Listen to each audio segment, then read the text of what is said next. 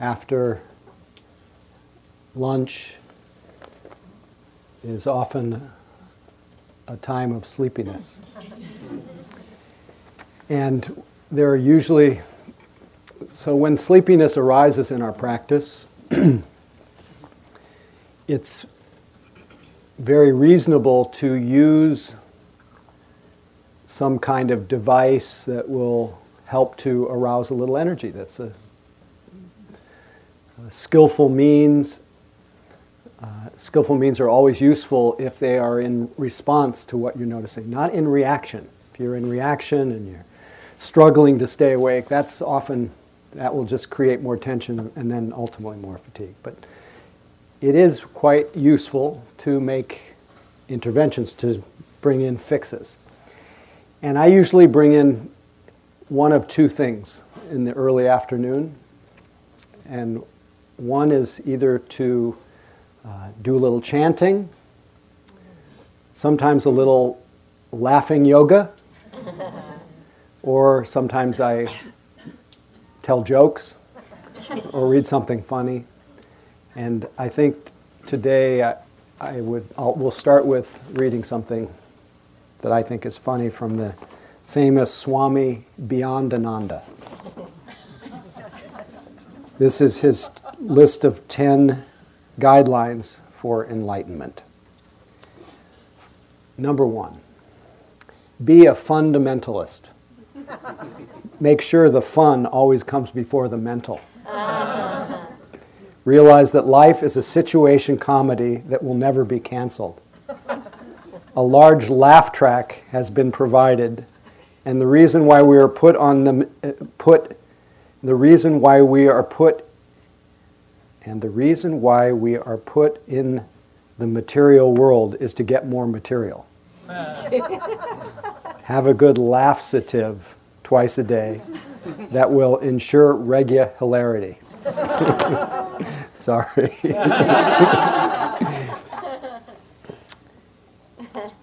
if we want world peace, we must let go of our attachments and truly live like nomads. That's where I nomad at you, you nomad at me. that way, there'll sure to be no madness on the planet. And peace begins with each of us. A little piece here, a little piece there. Pretty soon, all the pieces fit together to make one big piece everywhere.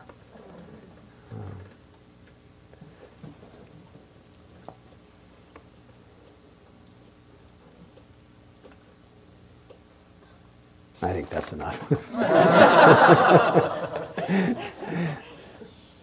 so we could do a few seconds of a little laughing yoga where we do this is how it starts we'd go and it, it goes along with the christmas holidays. Ho ho ho ha ha ha. And we just start rhythmically. Ho ho ho ha ha ha. Ho ho ho ha ha ha. Ho ho ho ha ha ha. Ho ho ho ha ha ha ho ho ho ha ha ha ho ho ho ha ha ha too too much of the ho ho ho. No, I think that's enough. Anyway let's all just sit quietly for a moment feeling the effects of whatever may have touched your funny bone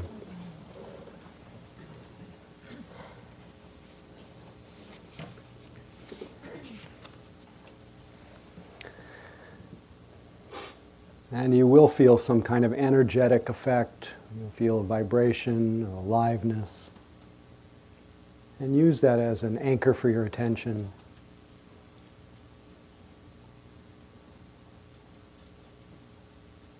You may feel a particular mood right now. Just be aware of that. Don't try to do anything about what you're feeling or undo anything. And if your feeling is completely different than whatever I've described. Just notice that.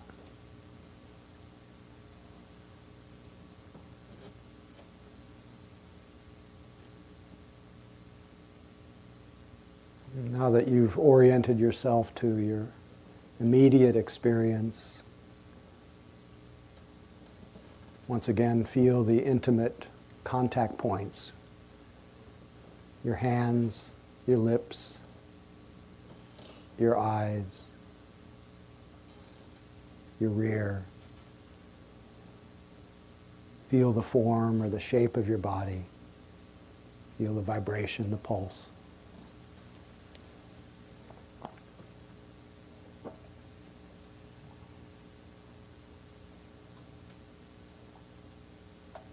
And let your attention connect with and sustain with the movements that your body makes when it breathes, the sensations that arise from the breath. If it helps you to take one intentional breath, that's fine. Otherwise, let the breath breathe itself.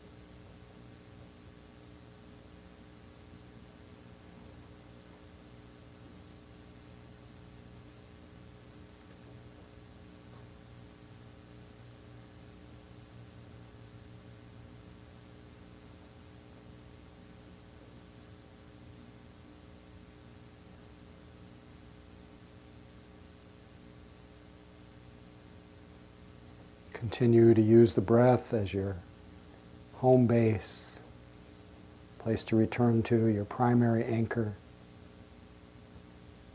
However, continue to graciously receive the different sensations other than the sensations of breathing whenever they become predominant.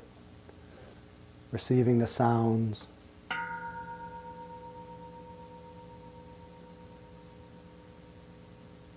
And this afternoon, I'd like to invite you to include the different states of mind, states of the heart that may arise and become stronger than the breath. States of the heart, delight, sadness, excitement. States of mind of worry, guilt, regret.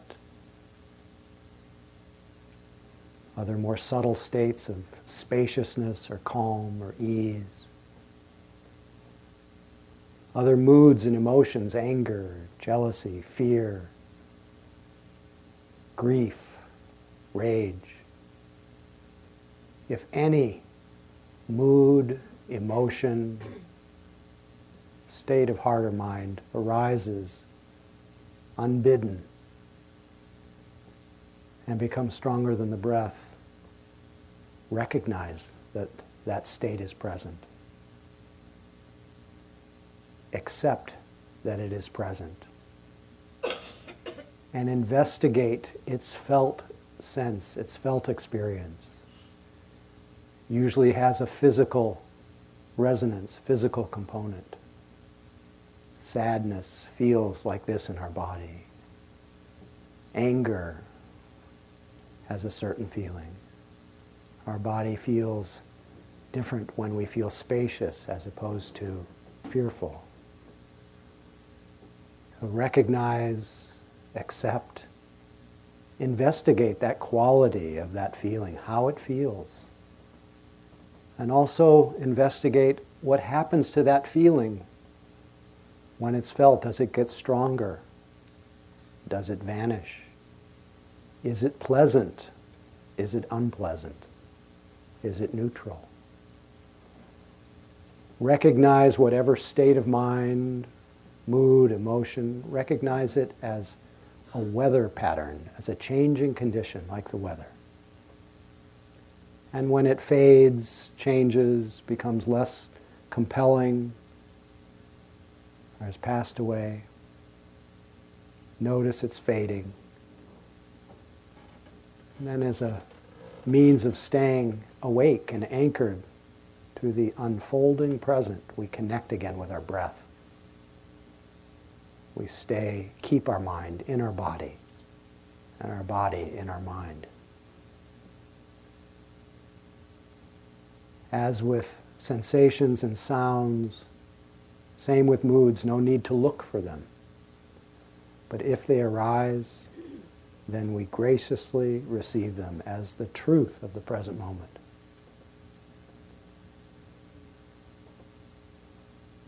Periodically, you can ask the question what is the state of my heart or the state of my mind right now? Just to familiarize yourself with the fact that there's some, often some attitude present. Either an attitude of openness and relaxation, an attitude of resistance, contentiousness.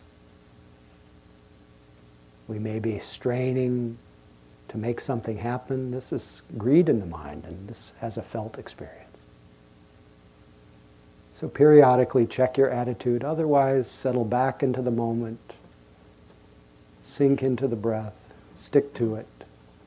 And only when some state of mind calls your attention do you then treat it as an equal opportunity to be mindful. Everything is included in mindful attention. And hopefully, your mindful attention is imbued with kindness. Just this moment. All else is unreal.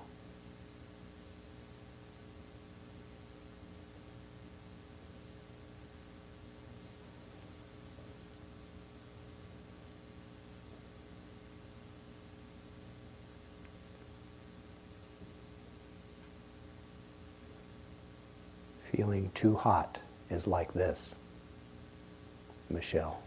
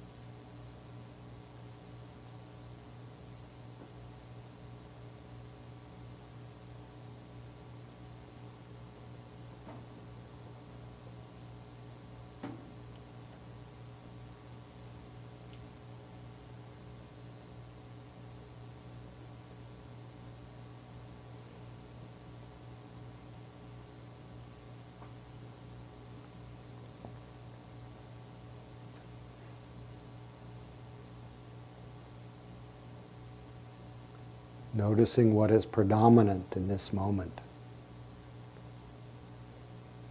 Noticing the fact that you're aware of this. This is the Buddha and the Dharma. Am I aware? What am I aware of?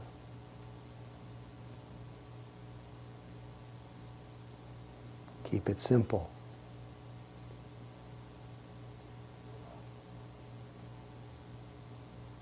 Just this moment.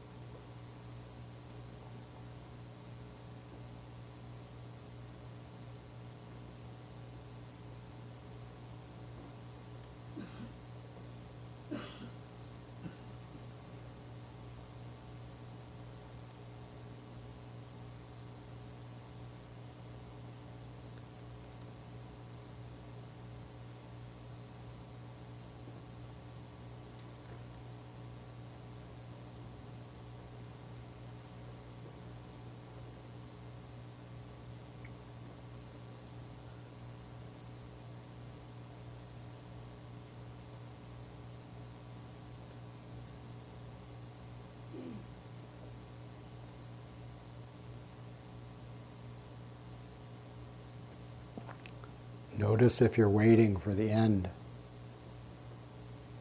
Take your attention off of the bell or the end and feel that state of waiting.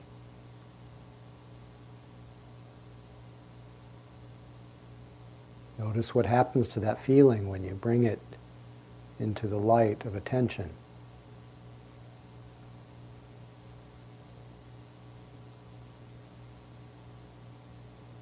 Be able to say inwardly, waiting is like this.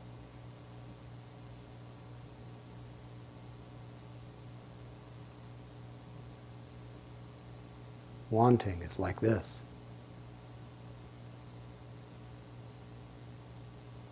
Notice what happens.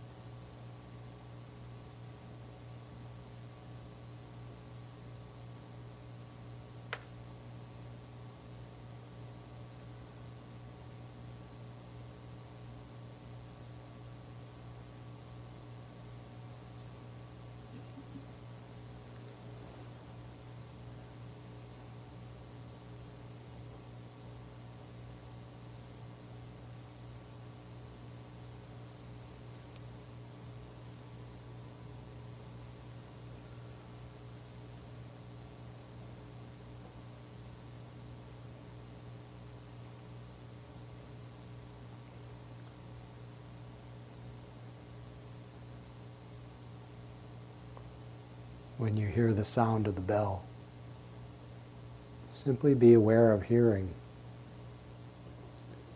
And after you've heard the sound it begins to fade and you feel the impulse to open your eyes, be aware of the opening of your eyes and any other movements that you make.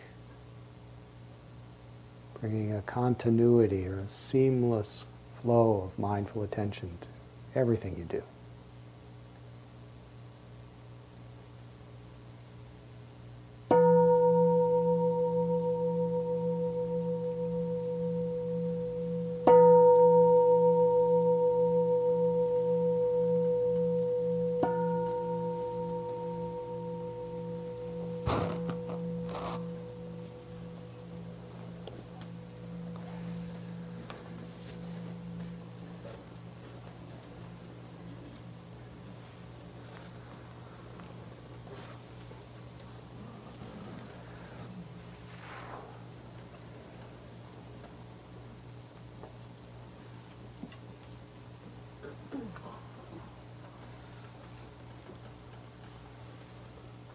So you may not feel this way from the inside, but you've just uh, navigated the hump of the day with flying colors. This is often the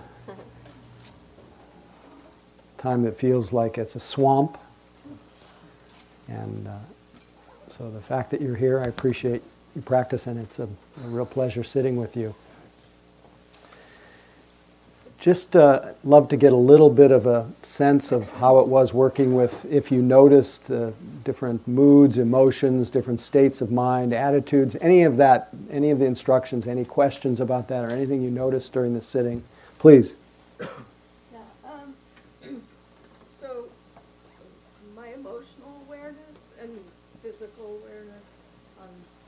Vibration level is really high. Emotion, uh, emotions are very height, heightened, and the physical is very heightened in your awareness. Well, so iron, but ironically, like at times, the bottom half of my body, I can totally, like, some, a lot of times I have to recheck in to even know where my feet are anymore. Sometimes you don't feel the bottom of your yeah, and that's that that is a natural function when we have concentration and tranquility. Is our normal perception of our body as existing separate in space begins to melt away. That's a natural. That's one of the fruits of practice. And then if you're getting stuck in an emotion, like, it just seems to be getting more intense, then what? And if you're getting stuck in an emotion and it's getting more intense, then what? Usually, the times when we're, as we would describe it, as being stuck in an emotion or getting more intense, is usually we're getting stuck in the story or the engine of the emotion. That the story that, when re- is repeated, keeps feeding the physiological and the emotional reaction to it. So usually at that point, we've we've become somewhat insensitive to the felt felt experience in our body. We're, we've gotten more into the story than the immediate felt experience of it. If you stay with the immediate felt experience of something, and you're not you're no longer extending the story, doesn't mean you're suppressing it, but you're not giving attention to the story. You're mostly feeling what's happening in your body. The, the feelings usually don't last that much. And They're, if you're not hearing the story, then it's probably suppressed, right? if you're not hearing, Hearing the story. uh, Like, you kind of know where it came from, but you're not really, like, there's not a course. you're just feeling something. Yeah, yeah, Yeah, th- there, very often we may not have a, a partic- any particular content as- associated with a strong feeling, but if we're feeling something without a lot of content, then it's there's no such thing as being stuck in it. There's just a feeling of it, and it may last a long time, it may not, but stuck is usually caught in a narrative. Uh, so I, I doubt that you're stuck if you're just feeling the feeling. And we're human beings, we're meant to. Human beings feel. That's what makes us um, able to connect. Please. It was a very interesting um, experience with. Now, when you hear the bell, don't, you know, like I couldn't open my eyes right away. So I was really excited for the bell to ring. and then now, now you said something about now see how you feel like you didn't ring it right away, you know? And it was just like, I, then I was able to let that excitement go and get back into the moment. And that was really, Well, excitement is in the moment. yeah. Looking forward to the bell ringing is also yeah, in the moment. Everything that you described is in the moment. But I wasn't frustrated about it not ringing. Right. You weren't holding yourself hostage till the bell rang, Yes, which is what we it. ordinarily do. That, yeah, Thank you. yeah. That leads me to, well, I'll take a few more comments and then I'll describe what are called a little bit more elaboration on the, the way states of mind can either become something that we, we enjoy in the present moment or the cause of our, of our um, being held hostage. In the back, please. This is a question about growth. Please wait for the microphone if you don't mind. Up to my mouth. All right. Um, this is a question about growing your practice. And I've found this um, very unique space where there's comfort to push through as I've been able to extend my time sitting. There's comfort, I don't know if that's the right word, but I'm able to push through longer. Are you and I- talking about in your daily life? Mhm. It will here, sitting here, or in my daily life. um, where I'm able to stay present longer for longer periods of time. And I'm interested in kind of I the- wouldn't call that pushing through. Right, I realized that after I said it, but I'm, you know, I'm a beginner, so there's times where it really does feel Yeah, like I am yeah. pushing through, and then I'll, I understand the part about coming back to awareness, come back into your breath when I notice I'm thinking I'm pushing through, right? Um, but the the question I have is, where's the space to? It's like the zone of proximal development. Where is there a time to actually notice I've done enough and the put the kind of stretching my practice is not as productive as it was say 5 10 15 20 minutes ago and i'm having a hard time articulating the question but um, to sit in that but then also accept that i have gone kind of past what is um, a present space of my capacity for that moment Okay. does that make sense i don't know if i'm making any sense I think I can work with it, but Okay. Which means I'm kind of not, but okay.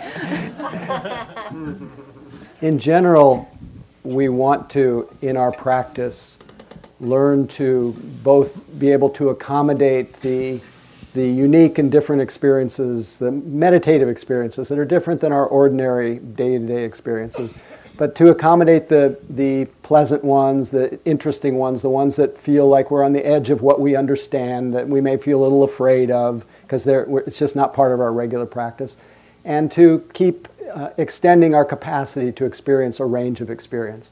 And the direction of our practice is to, to expand the range of unpleasant experiences that we can accommodate. That point where, we, where our mind will usually say, oh, that's enough, just because it's, it may feel a little uncomfortable, to, to keep extending. Just like you would be, you know, be in the, I swim, and so I hit that point in the swimming pool where every time I, that my mind says, you're done, and as a practice, I, I made the decision to go a little bit more, just so that I'm not at the effect of whatever my mind tells me to do. So the same thing happens in meditation. We slowly expand our capacity to accommodate uh, different experiences and difficult experiences, and of course, pleasurable experiences. So to expand to include more um, unpleasant experiences where we have it hit up against an edge of either what's familiar or what's comfortable. That's in some ways where the action is. That's where we can, uh, we can actually grow in our capacity. But the practice, so there's many times when you feel physical pain and your mind will immediately say, pain, as soon as I have pain, that's suffering. And our mind tightens up, reacts, and we shut down and we quit. So we want to extend our capacity to just feel the pain of that and see that it's possible actually to feel unpleasantness, intense unpleasantness, and have our mind very happy, balanced, equanimous, we call it equanimity, be able to accommodate that. And that increases as we go along. But practice, even when we've hit the edge, is not meant to be a torture test. We're not meant to be practicing grin and bear it because in then what we're doing is we're practicing uh, we may be accommodating more but we're also practicing and cultivating tension resistance grasping. There's all kinds of uh, what we'd call unwholesome qualities that are being cultivated.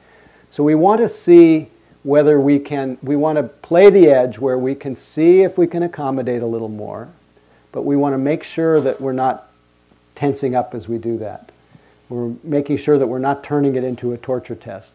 If you come to that point where you're actually practicing aversion, I want get me out of here. I'm here. I'm doing it. Or you're practicing building a big ego trip about it. Boy, am I a great meditator because I can stay with it. Then it's you're actually feeding narcissism. It's not actually that helpful. So at those times, you want to, um, and it's not a failure. You want to very lovingly, very mindfully refresh yourself or start over or change your posture, do whatever you do. But try to do everything just as I recommended with the sound of the bell. When you're ready to open your eyes, notice the opening. When you're ready to make movements, make movement. Everything you do, try to bring a continuity of noticing. But uh, so extend, but not torture.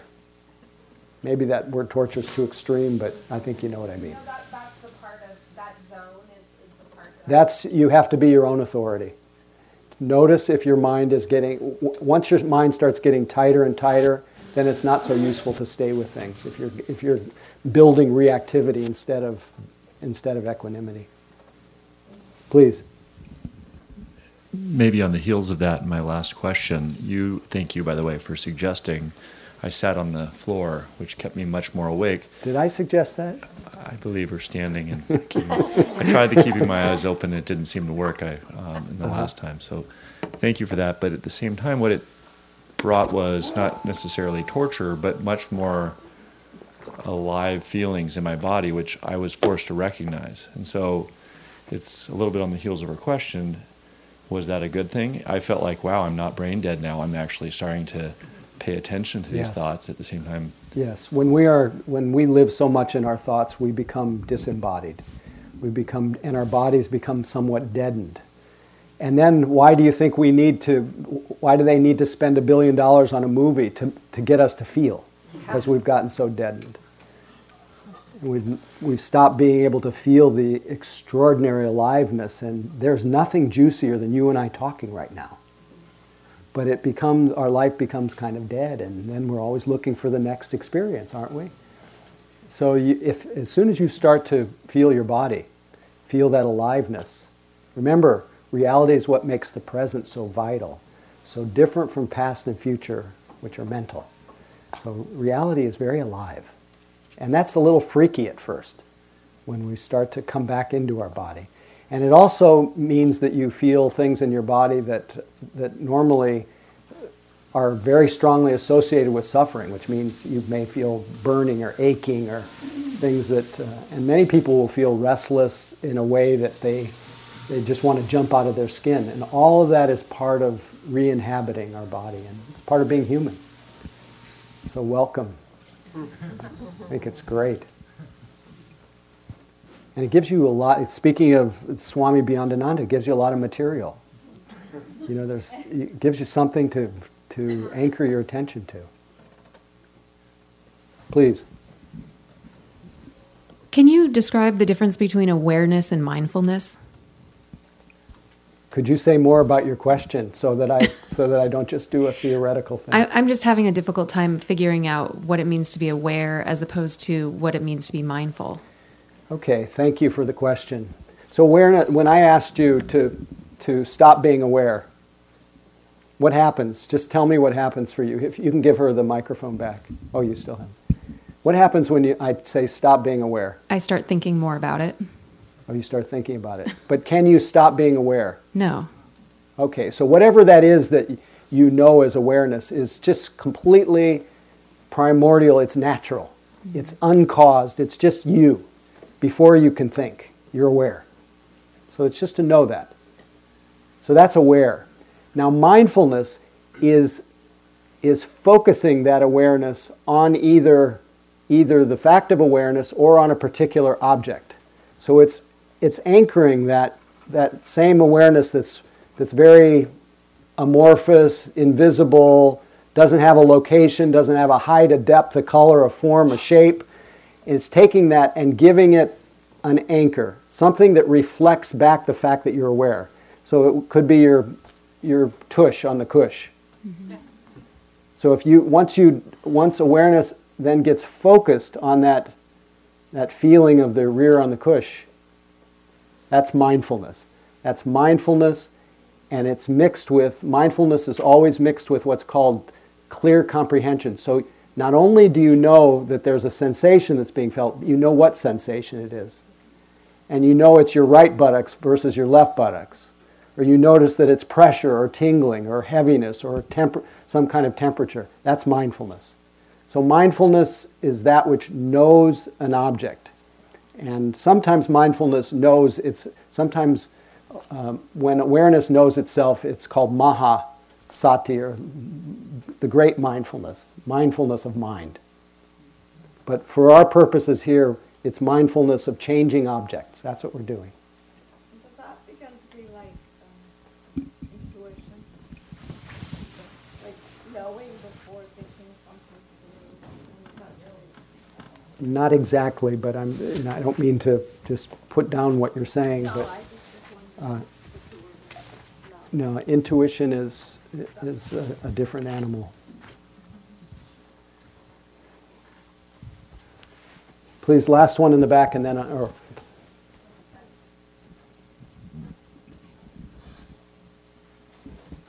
Hello.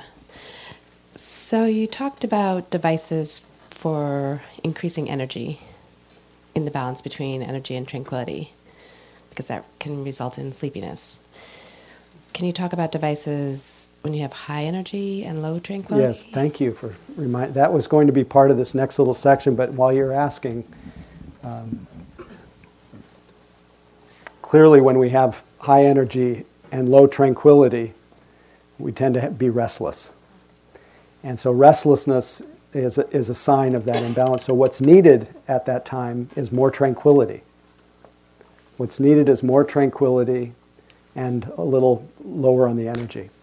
So the energy, one of the things that that that softens our energy, one of the things that that makes our energy jagged and too much is what we what we would call there's so many words that we could use.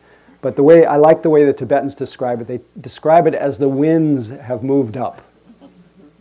And so what we're, what's needed are, are for the winds to move down. It's often when we're, we become so uh, head located, in a way. It's energetic. It's not really in the head. That's just a, it's a metaphor. But the winds have moved up, so we want to bring our attention down into the, again, there are many, many words to use for the, the lower part of our body, the, the hara, below the belly button, the kaf, the dantian, the different words that are used. You want to gather your energy much more into the insides of your body and lower in your, your body. And sometimes that will, that will bring the winds down, lower the energy, and also increase tranquility. So bringing the attention down into the belly. That's one. Another thing that increases tranquility is staying very closely connected to the meditation object. And in the case of uh, what our primary object of meditation, our first tool, our primary anchor, the home base, we've been using the breath wherever we feel it. And if you really stay connected to that experience of breathing in and breathing out, you sustain through the duration of the breath, you'll find that it will increasingly bring greater tranquility. It will also, uh, it will bring energy, but it'll be, bring energy that is balanced with tranquility.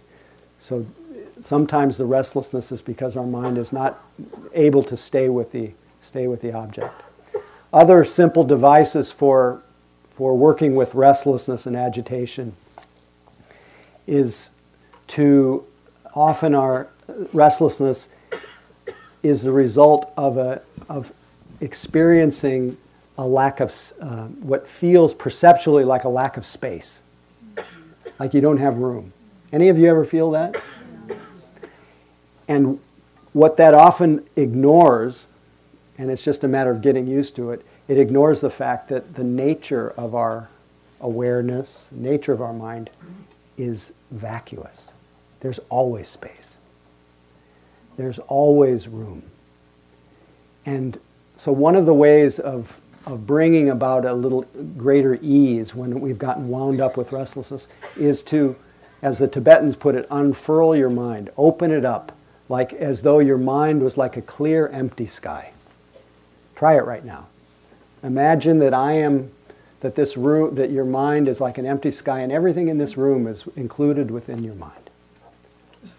And this, so your mind right now is kind of sky-like and open and impartial. It doesn't, it's, everything's okay.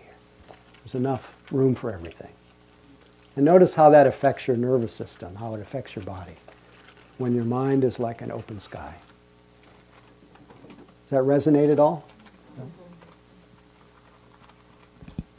So that's a little bit of, uh, I'll give you one last little piece on restlessness. Often, restlessness, not just as an energetic state that's based on energy and, and tranquility, but sometimes restlessness as a mind state is related to the mind being fixated or dwelling excessively in the imagined past or the imagined future. So, whenever our mind dwells in the imagined past or the future, our mind becomes very narrow, very linear. I've come from the past, I'm passing through the present, on the way to the future. So it, we start thinking we live in this little tunnel of going from the past to the present, and all that's just mind made, it's made up. We've never really left the present. We're always just an unfolding present. Does that make sense? But once our mind gets into that idea of past and idea of future, throwing the past behind us, the future in front of us, often we start feeling narrow, often feel tight, and often the thoughts of the past are based on replay, which is regret, guilt, and trying to work out what happened in the past. And because it's gone, and it doesn't even exist really except as feelings in the present moment, we, we just get more and more wound up because the past is gone.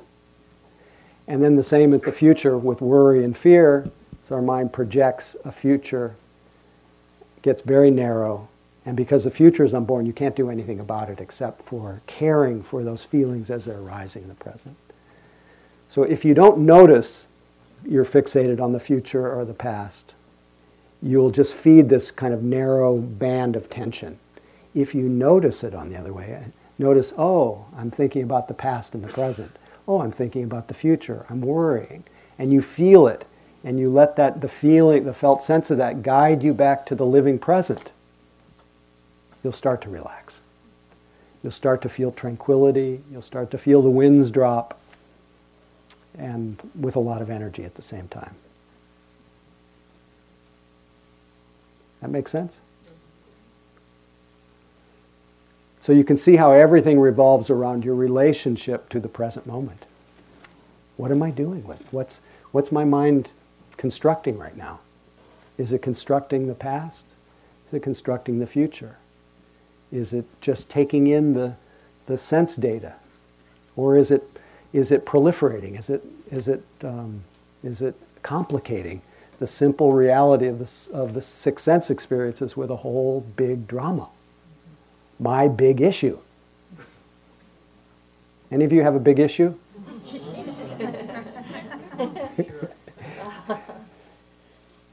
See that as one of my teachers said, he says, he says, well, I'll, I'll give you a poem from one teacher, and I think it, it speaks to all these questions about worry and this is from Hafez, the great ecstatic poet. He says, "Why do, um, why are you? Uh, wait, no. How does it go?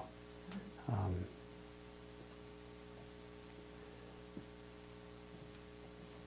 why are you so unhappy or something? Um, why are people so unhappy? They've all built a shrine to the past and often go there and do a strange wail and worship. What is the beginning of happiness? It's to stop being so religious like that. Oh, what, do, what do people who are sad have in common? They've all built a shrine to the past and often go there to do a strange wail and worship. And I wrote the second verse for myself. What do people who are worried have in common? They've all built a shrine to the future and often go there to do a strange wail and worry. What's the beginning of happiness? It's to stop being so religious like that. And there's another one, but I've forgotten it now. So we, we don't stop doing that. We just, we just notice that our mind is doing it. And even the worrying thoughts or the guilty thoughts, uh, they, they wake us up to where we are.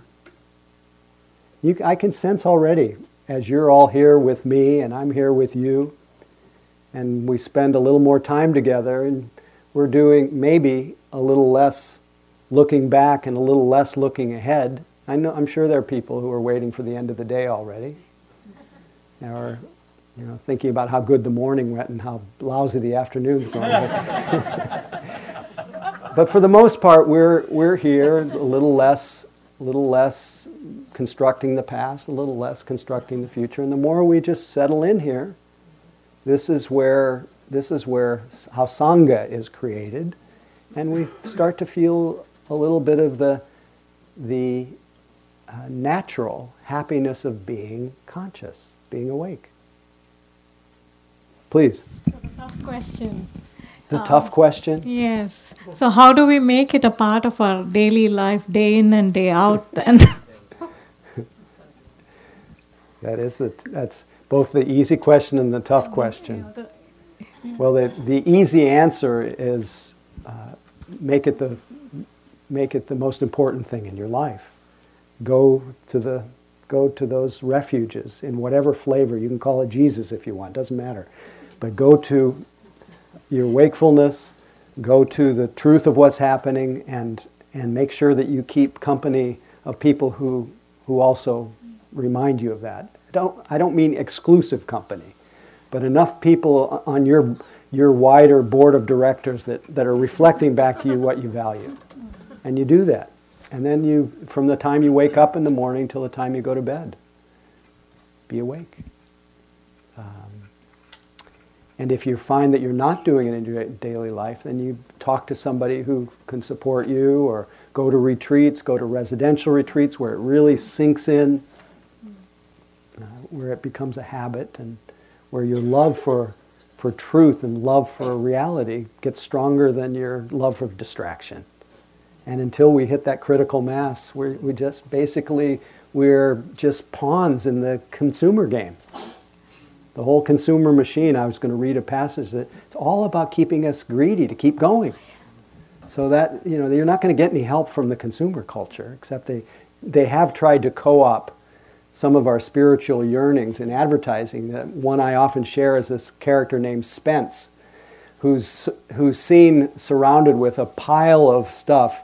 And, and Spence is quoted by saying, um, Pence has, Spence has um, used a, uh, an old philosophy, I forgot the way it put it, but he, his, the punchline is, uh, to be one with everything, you need one of everything. Please, in the back.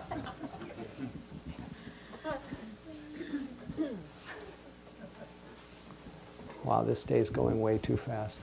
I wanted to go back to something, um, uh, actually, to Eckhart Tolle that you referenced this morning, because he makes the distinction between psychological time and chronological time that we get lost in our, as you've been um, alluding to, the, f- the future and the past. But he does, and I've never quite understood it. h- How do you actually stay present while you plan, or while you organize, or while you? Because you do, we do have to think and go into the future just to get our. We don't Yes, we do. and, and likewise, if you're writing your memoirs, I mean, all of us sort of make sense of who we are now by reflecting on our past Yeah, and looking at all our past. reflecting and all planning takes place in the living present. Everything That's happens here. paradoxical. So, like, if you're right now planning about, If you're planning about the future, you have to know, you have to mix your whatever your thinking is with the rea- with the recognition that you are in a process here and now in the living present of planning. of planning, so it's naming it just as you do anything else It's in just- meditation. Yeah, it's just knowing it. And knowing that sometimes you'll become, as part of your reflection, become absorbed in the picture of where you may be going or what you're going to do and how you'll feel. But that you exploit the moments where you wake up and realize, yes, this is part of the planning process and I'm here planning. That the future does not exist except as a projection, as a plan in the present moment. so you don't get sucked into the emotional state of the world. You worry. may at times, but hopefully, you, if you're in the habit of knowing that there is only the living present, that you you your your gen, your greatest orientation will be to the fact that you're planning here, Okay, thanks. and then then you're free to plan, free to remember, free to ruminate, free to do everything, but you're awake doing it. okay, great. Thank you. Yeah, so that there's there's room for that paradox. Last one. I'm sorry.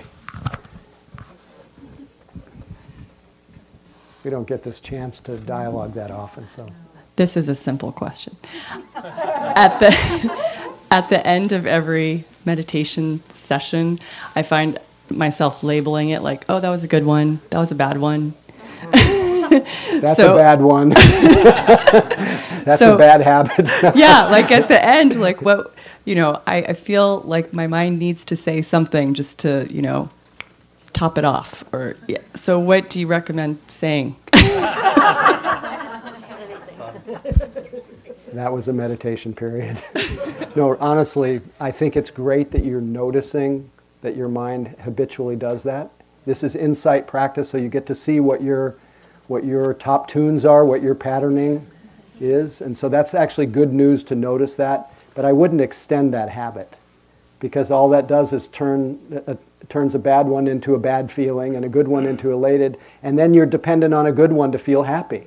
Right. And that leads into what I, after our short, very short walking period, I'd like to say about happiness uh, as part of our last sitting and the closing of the day. And, and you're hitting right on the, the, um, the vortex of where we either make happiness or suffering in our life.